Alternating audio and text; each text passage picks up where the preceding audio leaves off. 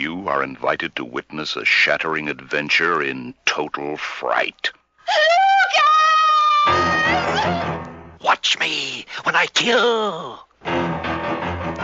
Prepare yourself for shock after shock, for horror beyond belief, and spine-tingling suspense that never lets go. Watch me when I kill. You have never experienced the sheer terror, the menacing suspense that awaits you when you see. Watch me when I kill. You will watch it happen. You will be there when the unseen killer stalks his unsuspecting victims. Scream if you wish, but nothing will stop him. Are you ready to accept this invitation?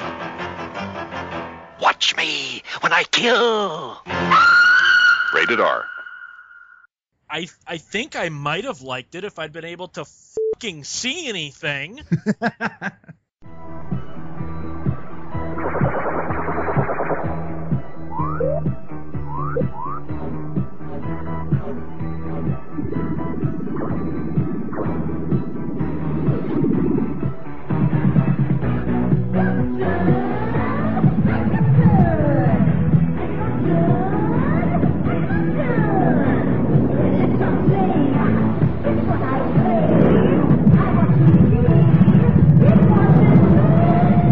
Radiodrome.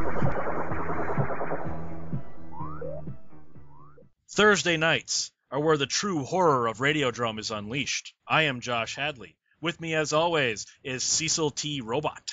Um, interesting joke that I got nothing. Okay, Cecil just totally fucking gimped that. Peter? Peter, do you have something? You're all doomed. I So- was thinking of something, you know, you're like the horror. I was thinking, you know, you getting out of the shower or something like that.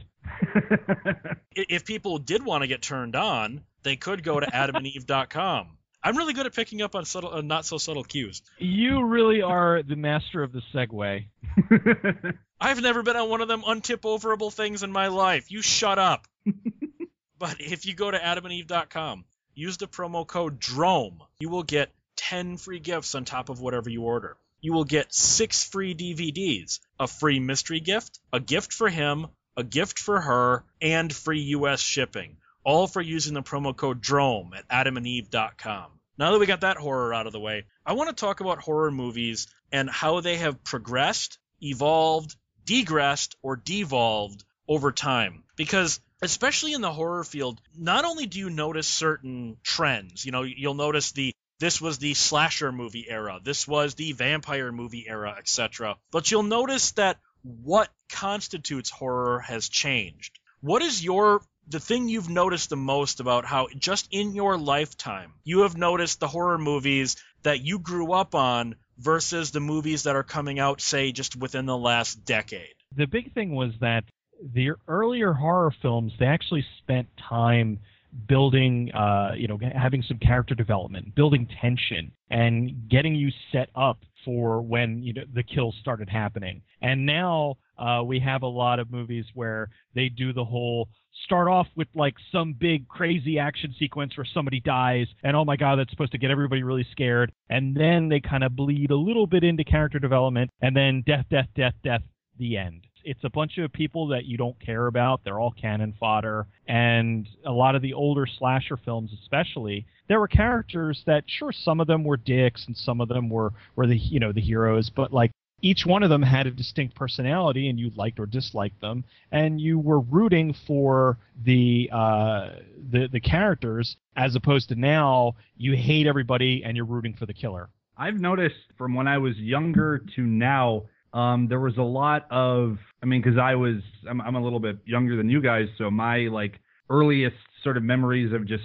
finding out about horror was, uh, you know, uh, movies like you know the Friday the Thirteenth series and Nightmare on Elm Street and Scream and I Know What You Did Last Summer, and it, I saw kind of the evolution of the slasher film where it it's uh, every it would kind of mimic each era it was in. But what I noticed was subtlety began to to drop off, and uh, this is going to what Cecil was saying, where you used to spend a lot more time with characters, with their traits. You you used to have a lot more character development, even in like a slasher film where people would die, you would still like the characters. I, I have noticed that now it's just you, you cram in as much gore and death in a span of an hour and a half as you possibly can and they're really overdoing the whole found footage thing I found I find lately as well. Like, you know, say what you will about Blair Witch Project, that movie was marketed brilliantly because there was almost nothing like it before that except for maybe Cannibal Holocaust and now like every other month there's some new found footage ghost movie or found footage whatever movie.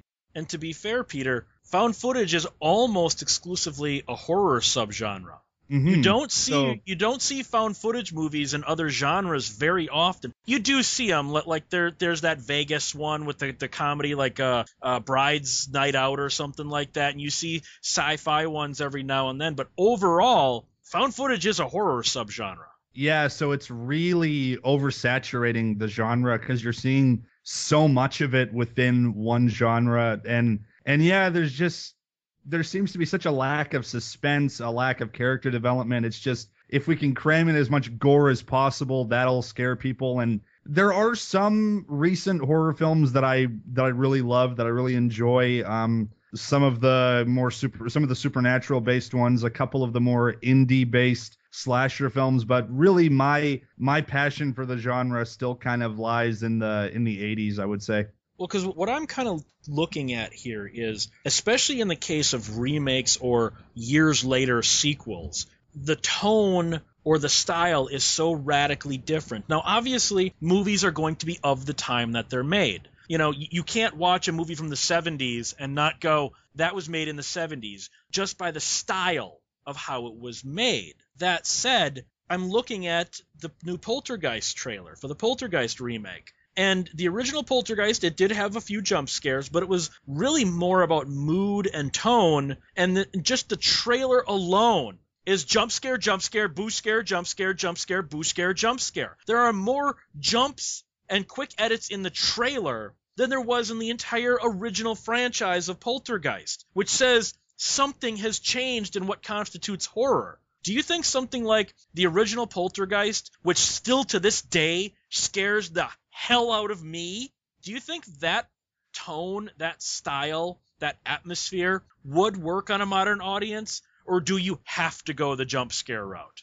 Um, I think it it would work on audiences nowadays. I think filmmakers and producers and just the g- general companies that are releasing these movies need to take their audiences a little more seriously and not treat them with such kid gloves and you know force in as many jump scares as possible because I do think that there are definitely audiences out there that still appreciate mood, that still appreciate atmosphere. Like, I mean, there are um, filmmakers nowadays like Ti West who made uh, that great uh, babysitter cult movie. I think it was House uh, of the Devil. House of the Devil, yeah. Which was that's a total slow burn, old school style horror film, and it was awesome. And I know a lot of people that really dug that movie, and I know it did it did well on on home video sales. But instead, you know, we're treated to as many jump scares as possible. The the paranormal activity movies, the the new Poltergeist movie just looks like crap. I think they're they're an, an audience would appreciate a slower burn, more of a mood. Um, I just think the the actual people, uh, the, the companies and the filmmakers that, that are putting the movies out, they just they don't take their their audiences seriously. Like like they're it's it's like they're treating them like children. Like they think we need to uh, give you cues. It's it's like a laugh track. You know, we need to have a, a jump scare so you know when to be scared. And I think that's uh, that's really insulting your audience.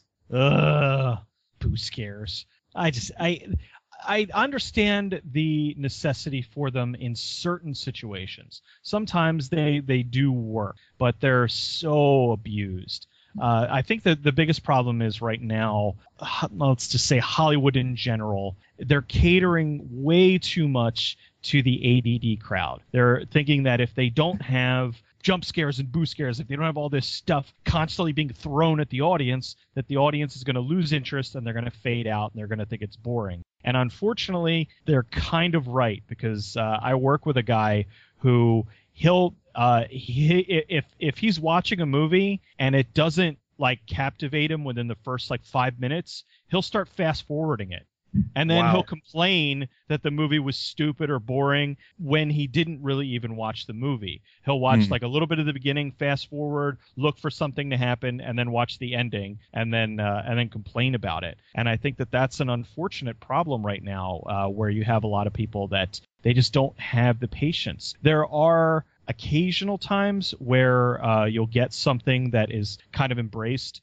like uh, the House of the Devil, like the Innkeepers. I mean, Ti West is really good at that 70s slow burn style. I mean, both those movies are freaking awesome. But there are people who watch those movies that I know. They're like, "Oh my god, it's so boring. Nothing happens." And I'm like, "What do you mean?" I was I'm sitting there like digging my nails into the chair because it's atmosphere. That to me is scary. Not opening a closet and having a loud noise jump out at you, drag me to hell. Ugh. Well, you, also you brought up something interesting there, Cecil. The the eras, like you said, Ti West is good at that '70s style. Let's go back to now. Obviously, horror films were around before this. You had Nosferatu, Hunchback of Notre Dame, Midnight London After Midnight, etc. Really, we would say the first modern horror cycle started with Universal with Dracula. You look at the original Tod Browning Dracula. It's all mood. It's all tone. Now, now some of that is due to the fact that they couldn't get away with what what even in the like what the 70s Frank Langella Dracula could in terms of nudity and whatnot. Dracula biting women on the neck thing was very much a, a, a sexual sub- substitution. That said, that's an incredibly moody film, isn't it? None of the remakes have quite matched that mood, have they? I think that uh, the the Bram Stoker's Dracula did a very good job at capturing that foreboding, like just oppressive atmosphere of it. I mean, it just it was it was a very just moody film. I wouldn't necessarily call it a horror film, but because it wasn't particularly scary, but it did have this just thick, heavy weight to it. And uh, you know, it was just the way that it was shot, and and the, the camera angles made everything just feel like I don't know. I keep saying you know, but dense. Like it, it.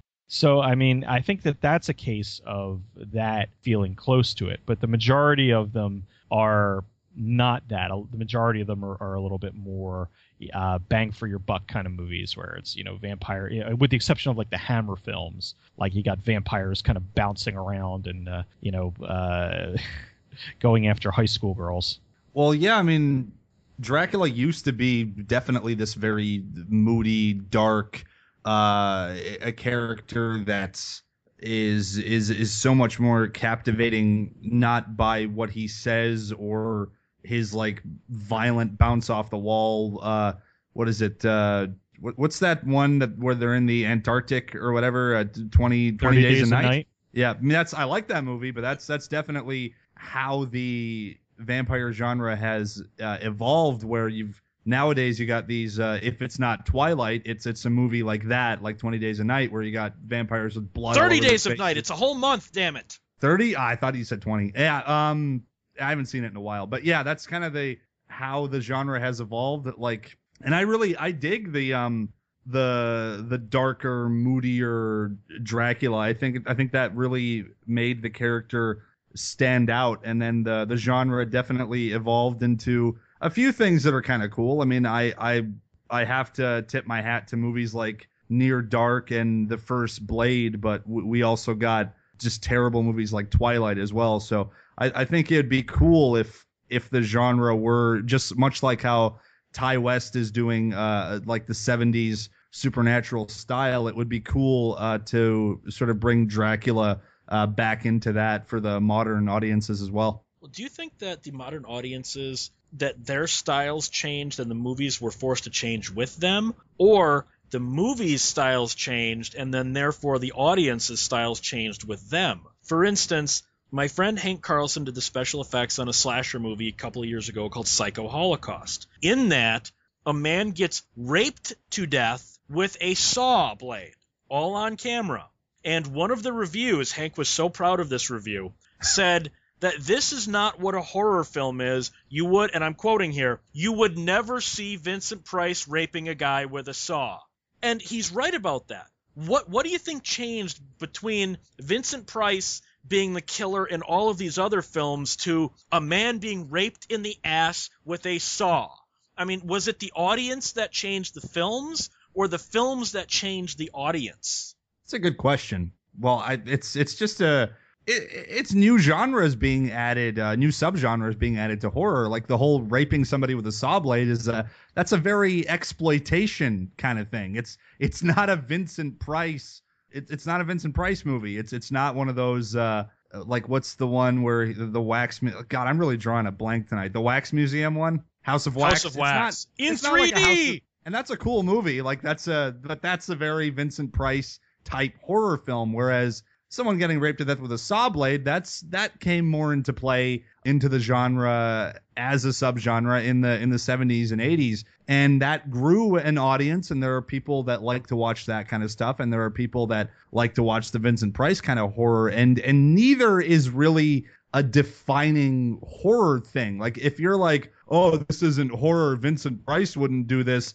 That's just your opinion. You know, if if you like Vincent Price, that's, that's like, fine. It's just like your opinion, man. Exactly. It's if you're gonna if you're gonna be an elitist like that and just say, "Oh, well, Vincent Price wouldn't do that. That isn't horror." Well, you know, you're you're missing out on a huge chunk of of the genre and you know, be be a fan of whatever movies you want to be a fan of, like Vincent Price all you want. But he's he's not the pinnacle of horror. There's there's plenty more to the to the genre than than Vincent Price. It's tough because there there are people out there that uh, audiences kind of demanded something different. It's it's also possible that you know one movie came along and it did really well and it kind of oh well that changed the dynamic of it well that's what people want you know i mean we were going along with horror films, and then all of a sudden, you know, Peeping Tom and Halloween come along, and they're really big hits. And, and then they're like, oh, well, that kind of invented the slasher genre. So then it's like, okay, well, we need uh, a killer, and he's killing people. And then Friday the 13th more or less kind of set the template for it, where it's like, okay, well, here we have a killer. We're going to go with Mask, and he is constantly killing teenagers or college students and that kind of became the template that so many movies went for until it got uh, to a point where it switched to another thing. Okay, well now thing that everybody's scared of is uh, viruses, or the thing is zombies, or the next. Th- so it's it's constantly kind of evolving and going with trends. So I think it's more along the lines of they both kind of change each other. Uh, the audience is always looking for something a little bit different and uh, there's always going to be somebody who you have a director or writer who kind of looks, hey, you know, we haven't had a ghost movie in a while, so let's make uh, this movie and it's ghosts, and then Paranormal Activity comes out and scares the shit out of everybody, and then next thing you know, there's a bajillion ghost movies that come out after that. Well, do you think though that it becomes almost a degradation of of horror. When you get something like like the slasher movie boom, Harlan Ellison wrote an article in, in like 1982 about all the knife kill movies out there. That's just what he called them because that's that's all they are, knife kill movies. But in that, as much as he hated them, he pointed out that they didn't start out like this. He pointed out Halloween that weren't all about what sharp impl- implement can we stab through a co-ed. But he has a point. By about 82 or 83, it became that. It, it became, well, that movie only had four kills in it. We're going to have nine kills. Oh, yeah, you're going to have nine? Well, we're going to have 13. Oh, yeah, you're going to have 13? We're going to have 24. That it, it, especially in the slasher genre, it almost became a game of one upsmanship, which I think forced the genre down. I don't know, because I kind of enjoyed the creativity of it, where it was like, okay, well, uh, you know we're going to kill there were certain movies where they didn't up the kill count they upped the creativity. They're, okay well uh, we're going to saw this person in half or uh, we're going to uh, you know uh, like friday uh, nightmare on elm street comes along and it's freddy with the uh, with the glove with the knives on it you know? And so it's it's they're coming up with creative ways to kill people not just upping the body count. So I, yes, there were movies that each one they kept trying to up the body count. And I know you you don't like this series, but Scream Two kind of goofed on the sequelitis, where it's like uh, you know upping the body count, and doing this, and following those trends. It, it wasn't always that. I, I think it was more of the a lot of the C-lister horror films that were, were just uh, when they didn't have a, a, particularly good idea, they would just up the body count to try to compensate for the fact that there wasn't anything particularly special about the movie. While there are definitely some stinkers in the knife kill slasher genre, just like with with anything, it it has its place. Body count movies have their place. Uh, you know, the Friday the Thirteenth, Nightmare on Elm Street. These are these are classics and yeah, it's it's it's kind of just the creativity of how they how they're doing it. It's it's a one-upsmanship, but it's it's fun when it's when it's done well, and it's it's really it's entertaining to watch. It it can kill an hour and a half really easily because the characters are usually goofy and the, the kills are creative and they're just they're they're fun. They're not uh, they're not exactly movies that you need to use your brain for too much. Like you can easily turn your brain off and watch most of them. Um, I wouldn't say they they hurt the genre because like every every generation has its has its trend. Like i was saying earlier you know you have nowadays there's just a whole stream of of um you know the found footage movies and the the ghost movies like you know insidious did well so there's a whole bunch of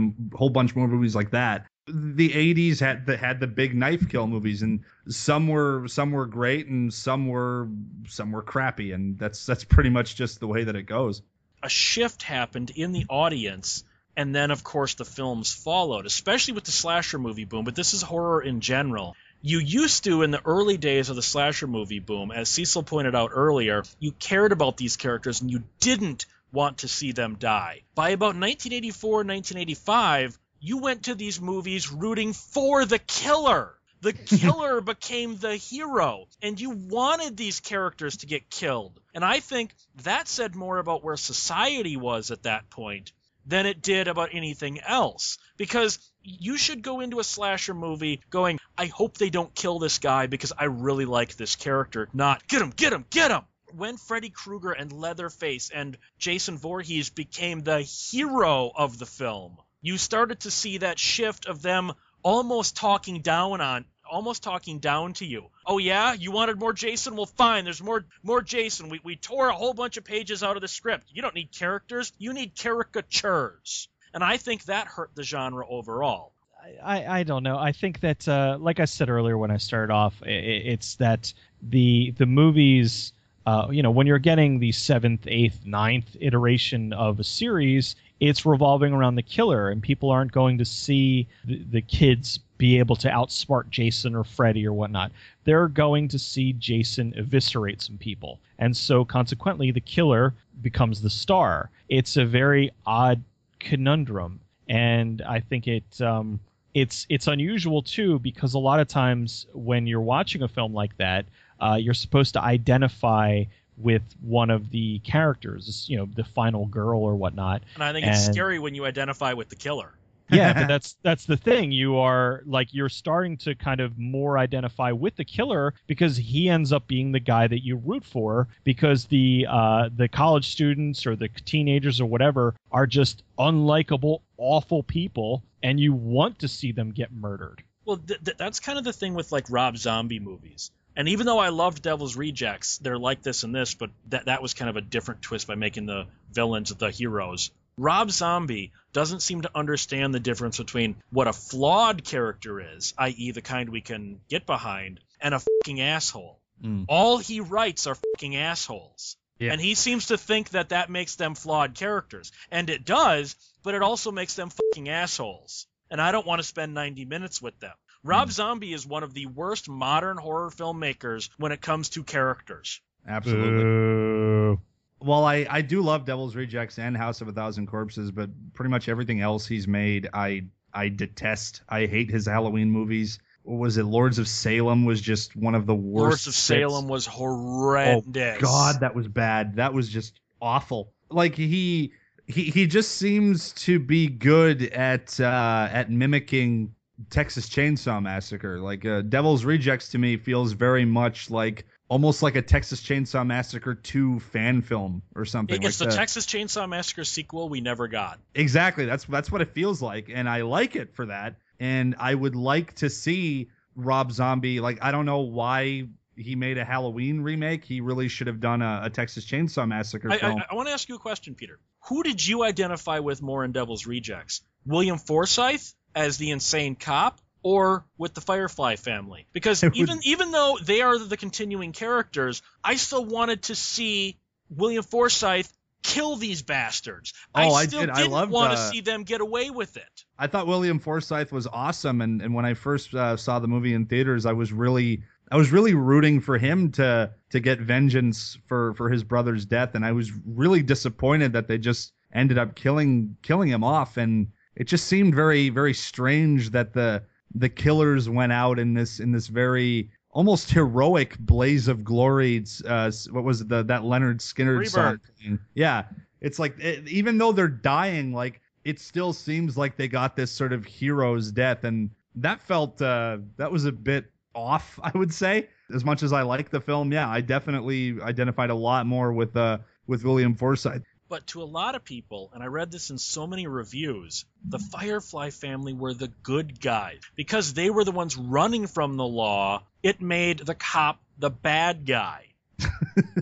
and I think that's a generational thing. The younger audiences saw the Fireflies as almost this this put upon underclass. I, I never got that impression because I mean in the opening credits of the film you see all these victims in cages you know in the basement of their house. Like I never got this impression that these were characters to root for. Like it, they're fun to watch in, in the same way that uh, a movie like American Psycho is fun to watch where you know that this that this guy is a piece of shit. You know he's an he's an evil guy but you're following along this this just horrifying car crash of events because you just can't look away. But they're not characters to look up to or see as like a put upon, you know, lower class. They're they're psychopaths. They're just they're basically just the family from Texas Chainsaw Massacre. They're they're crazy murdering cannibalistic skin wearing psychos and they should be put to death by William Forsythe. What what about other non-slasher horror genres? Do, do you think that that editing plays a part in this? Because I think editing is very telling, along with music, when it comes to tone and atmosphere. For instance, I was watching Naked Lunch the other day, which might not be a technical horror film, but it's got talking typewriters and you know anuses that that speak to you and whatnot. Naked Lunch, I, I was specifically noticing how long the cuts were. That a scene would just go on with a single camera shot for sometimes a minute, minute and a half without a cutaway to something. You get Hmm. you get a film like it's not a horror film, but like To Live and Die in L.A. There are almost no insert shots. He, he uses a master or a two shot for almost the whole movie with without reverses. Nowadays, a movie, especially a horror movie, is quick cut, quick cut, quick. It- It's like you, you can't go more than a second or two without cutting to another angle. And I think Mhm. you cannot achieve atmosphere. You cannot achieve the, the terror with that kind of editing. Yeah, I'm with you on that. I think that um, uh, being an editor myself, uh, there are uh, they're a little too shotgunny, where it's just like I, I I watch stuff and I'll see things that can be trimmed, but there's so many cutaway shots, or they're trying to just keep everything moving. The big thing that gets me right now that's very popular, and this isn't something that's really done in editing, but this is something I've noticed, uh, where they'll do the there's something going on and they'll zoom in and then the, and then zoom in again and, and it just they, or zoom in zoom out and uh, like sabotage was uh, a movie that did that a lot and it really annoyed me because i'm like Battlestar right. Galactica did that a lot too. The TV did Battlestar show. Galactica? Yeah, I never really watched the show, so I, I don't. But yeah, it it, it was like I I enjoy. I thought the movie was kind of cool, but I was like, could you stop? Like, if two people are talking, you don't need a moving camera and a cutaway and Mhm. zoom in, zoom. In. It's like stop trying to make it more exciting than it is. Like, because then you you start to lose focus on it. And with horror movies, like you said, where it's really hard to build that tension and to get that unsettling feeling when they freaking edit every five seconds. Mm-hmm. like a movie like 13 Ghosts, the the Dark Castle remake. I I think I might have liked it if I'd been able to fucking see anything. Seriously, I think I got whiplash from all the editing in that. I don't think a second of that film goes by without a cut to something else. I, I think that film might just have the most number of edits in 90 minutes of all time. What's the point of building these gorgeous sets if you can't see them? What's the point Mhm. of these amazing makeup effects if you can't see them? What's the why why would Tony Shalhoub or any of the actors even give a performance when every single word is from a different camera angle? The only thing that they focused on that they really showed, which was the money shot, was when that dude got split in half. Like that, they did a really like they they showed that whole thing. He gets cut and it runs down, and you see the front and the back fall off. But yeah, but everything else in that movie, it's just like, all right, it's what what what hey, what what the hell just happened? Yeah, I should not when I watch a movie, I should not go, "What just happened?" I mean, i- i- if the story makes you kind of go, "Wait a minute, I got to think this through." That's different, but not, "What did I just see?" A- and it's not a horror movie. Gamer, the uh, the action movie with Gerard Butler. Is that Oh, the man. one? Is that the one with Dexter Morgan as the get villain? Yes. Okay, that was terrible. That was a terrible. movie. That is that is what the f- just happened. The movie, like Yeah, the cinematography in that one is just it's awful and just all over the place. it's some of the worst editing I've ever seen and some of the worst directing I've ever seen. It's just a complete and utter train wreck. Uh, You can't focus on anything for more than five seconds, and the camera's flying all over the place trying to be energetic. They did all kinds of really weird fisheye lenses and stuff, and oh, I just hated it. So of course, the guy I work with, who says that uh, you know uh, horror movies are boring, uh, he thought that that was one of the best movies he ever saw. You even have you even have a difference when it comes to horror with like the Exorcist films. Now, at some point, we're actually going to do an Exorcist retrospective, but like nice. like look at the first Exorcist. Extremely slow, intentionally so. Not slow in a boring way, slow in a paced way. Mhm. Slow and building to a conclusion. Then you've got the second film, which I love, but for different reasons. It's frantic, it's insane, it's nuts. And then you go back to William Peter Bla- Blatty now taking the reins for the third film. It's intentionally very slow and building again. I love the third one. And- the third one's uh, my personal favorite. Mine too. And it also has the best jump scare in movie history. The hell hallway yeah. scene in Exorcist 3. Mhm. Yeah.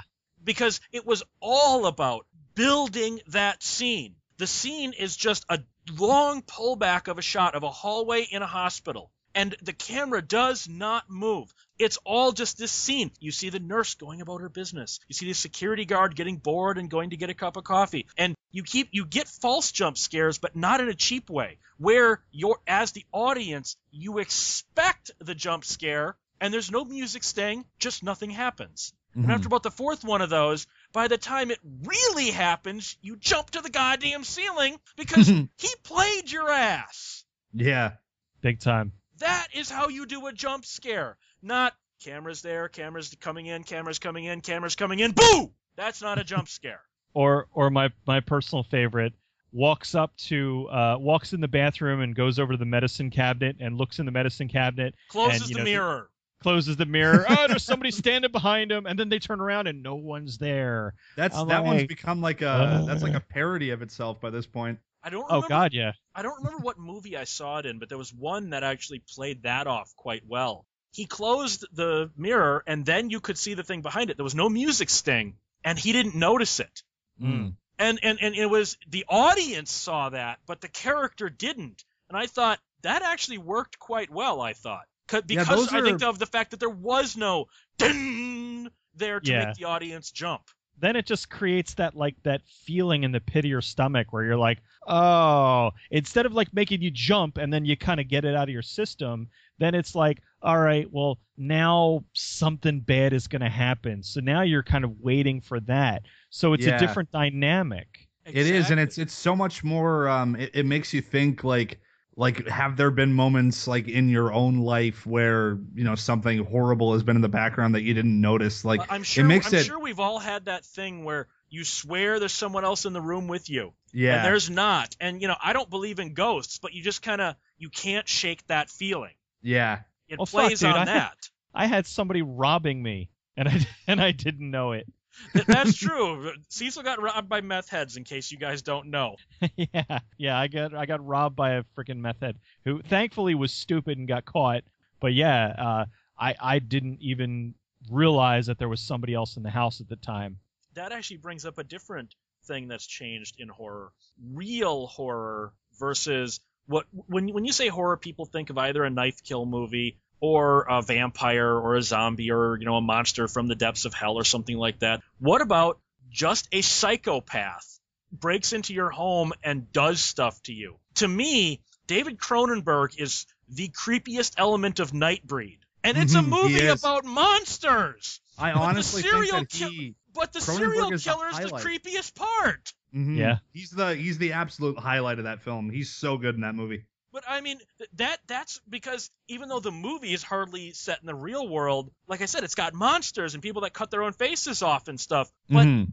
Clive Barker absolutely achieved what he was intending with that character by making that character the home invader, the Yeah. human, the scariest character. Exactly. The the real the real monster is the the guy that could be your next door neighbor. Well, for me, the the real the the, the real type of of horror movie uh, plots uh, tend to be the ones that scare me the most because um, uh, home invasion is is something that really really freaks me out. And uh, to me, one of the one of the scariest, creepiest movies of that sort of genre. Like I really I love uh, like Henry is a really good example of of that kind of just the the Jesus scene. Christ, the videotape scene in that Yes. still. It, Oh, it's one of the most disturbing things I've ever seen. That really is like the the son coming downstairs in the middle of it and everything like that's that really would be like the most terrifying thing No, ever. I actually like, think the tag to that scene is even more terrifying.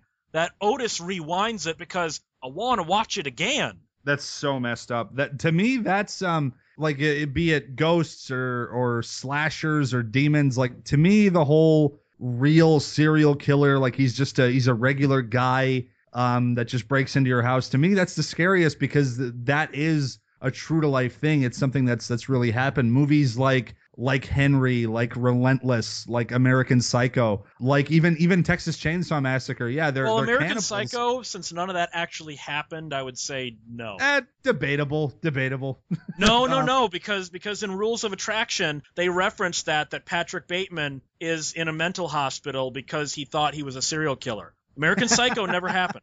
Well, well, still, a, a person like that is is very. It's it's terrifying to think that somebody who could be your next door neighbor, who could be somebody you know you go to work with, um, could end up being this horrible axe murderer. To me, that's. I mean, uh, yeah, there are there are ghost movies that have freaked me out. There are slashers and you know alien movies that have uh, definitely creeped me out. Like Alien is a terrifying film, but uh, the whole home invasion thing, um, the, the Texas Chainsaw Massacre, the crazy hitchhikers and, and stuff like that, that that freaks me out the most because these are types of people that you could unfortunately run into in your life. And and that's um when it's done right when it's done in the style of a movie like Henry which to me is still one of the creepiest movies I've ever seen it's um it, it can be really terrifying the whole monsters vampires thing usually uh, i enjoy them uh, on an entertainment thing but the most of them aren't particularly scary.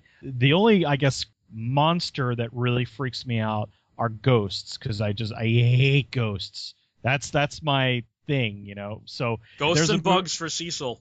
Ghosts and bugs yeah. God for god forbid we have a ghost bug and i'm i'm, ter- I'm freaking locking myself in the closet. It, it's just that, it's creepy. And the other thing that does bother me and this is something that is more grounded in reality is the uh, an example would be the the movie where someone is having something done to them that is beyond their control. For example human centipede. You got three kids that are kidnapped they're drugged and this doctor is doing an unthinkable medical uh, thing to them you know by attaching them mouth to anus. And it's it's ridiculous but it's so horrific.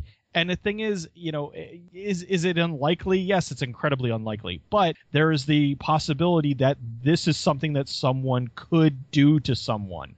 And it just gives you that very uncomfortable feeling because the the hopelessness that the characters display they're in this situation that's so horrific. And what a lot of people don't understand is because so many people oh my god the movie's so disgusting. Oh it's horrific. Movie really is like you don't particularly see anything. It's not very bloody. You don't see any you see very little of the surgery. It's more of the characters dealing with it and them the girls just crying. Her like expressions and she's hitting the the girl in the back. You know, just like no, just that. Well, yeah. uh, that that hopeless feeling where you're like, oh my god, I can't even you can't even conceive what they're going through. Yeah. Like that to me is just horrific. That's so uncomfortable and just so unpleasant. And, And I- that I- was why it really it's a tough sit.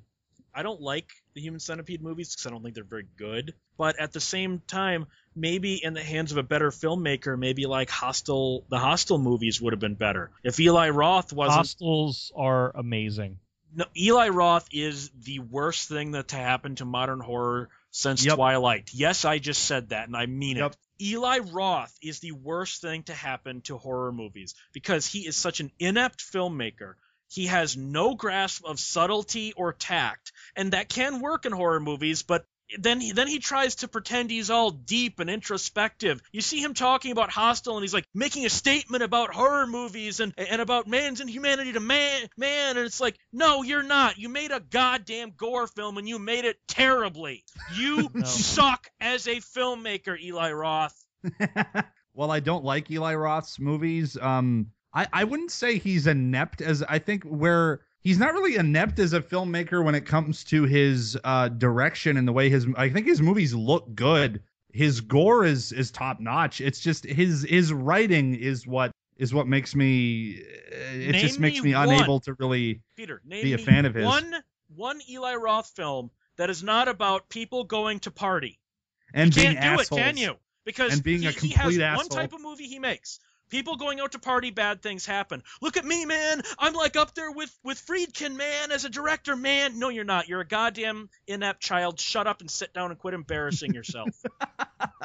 I, I know I've kind of gone off about the, the the assholes in horror movies, but for for Cabin Fever, uh, I I didn't think that everybody was an asshole. I, I really uh, I thought that there were a multitude of different characters. Like the one. Uh, Please don't tell me you think they were multi-faced.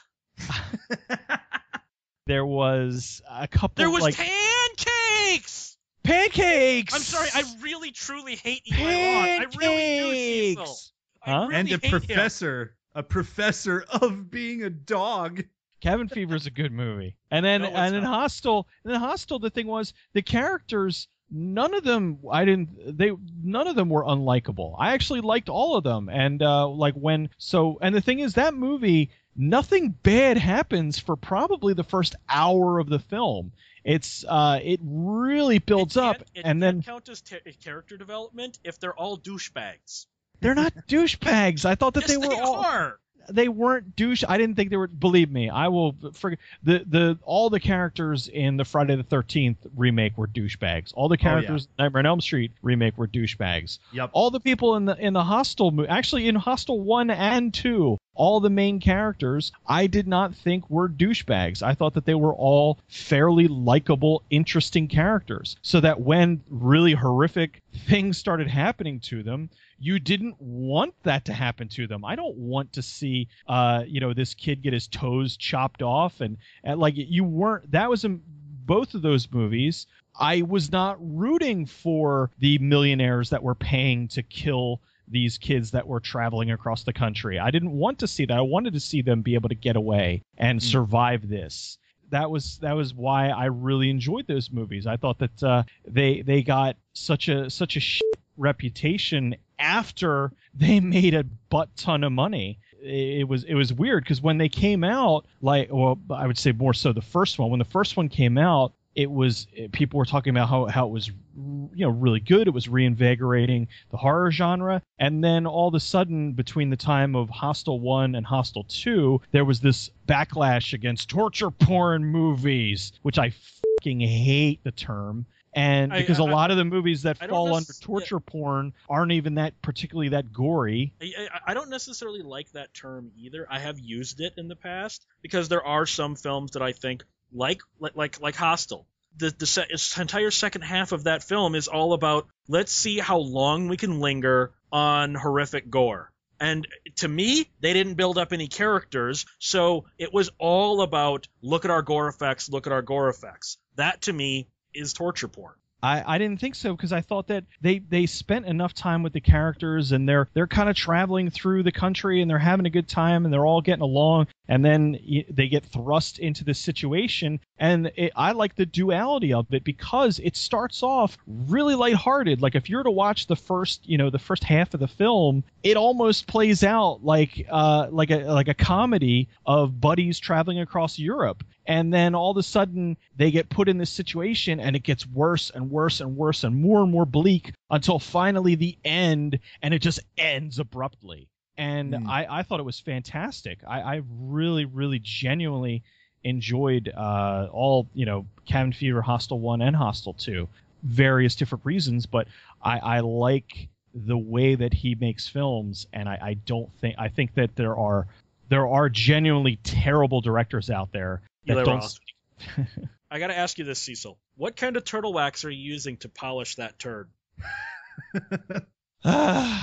look like like I said, I don't think he's uh he's a bad filmmaker when it comes to the way his movies look. It's just his writing that I don't like. Uh, I think it's it's subjective. Either you like his characters or you don't. I personally don't. I I feel like the first uh the first half of Hostel feels very much like like an American Pie or a Euro Trip type movie, and I just I don't like those characters. I don't like those characters that basically just live on when the next time is that they're gonna get up or when they're gonna get laid or whatever. Like I find it very boring. And then the second half of the movie is just you know people getting tortured and lingering on a broken toe for as long as you you can. And and when when you're someone like me that doesn't really like those characters, you you don't really care so much for the like it's it's obviously shocking what you're seeing. It's very gruesome and it's uh it would be a horrifying situation to be in. But uh an example of one of those types of uh, horror films where it's it's a character kind of s- stuck and not able to do anything about their their situation. Uh, I'd say for me at least, uh, a movie like Misery would be a better example of that. While I don't like Misery, I see what you're saying because Misery needed to be more well written for one thing. I thought the Mm. script was one of the bigger problems, but but that actually did build up how bad his situation is and how Yeah. desperate things are getting. I think you're seeing something in Hostel that Peter and I just are not. You can disagree with me all you want i mean it's I plan that's to. the thing it's your opinion Yeah, you it's know? just subjective. I mean, I like Yeah. I have nothing against you liking Eli Roth's movies. Like you stated your opinion on why you like them. I stated my opinion on why I don't, and then I I came up with one that I felt is a like to me e- even if the script for Misery isn't isn't all that great and the book um might be a little more shocking, like I just think James Caan really brings it in that movie. He really makes you Kathy sympathize Bates, with that too. character. Like, you can't you can't bitch about the performances in that film. Yeah, the the acting in that movie is is amazing on both parts. You know, both the character of Annie Wilkes and uh, and the writer are just are just freaking awesome. Like um you really you really feel for that character and you really want him to to get away and and it just it, it's such a horrible claustrophobic feeling cuz it's it's just these two people in this one house and the guy can't get away. Like that's it's it's so grim and I and I love the movie for that. misery would probably have not been as good a movie if it wasn't for those performances those mm-hmm. performances were so good that it made it better than it probably should have been It's because the script needed to be a little bit better. How how horror has changed. Now horror has always been kind of poo-pooed by the mainstream, and I don't just mean mainstream movies, but, but the mainstream populace.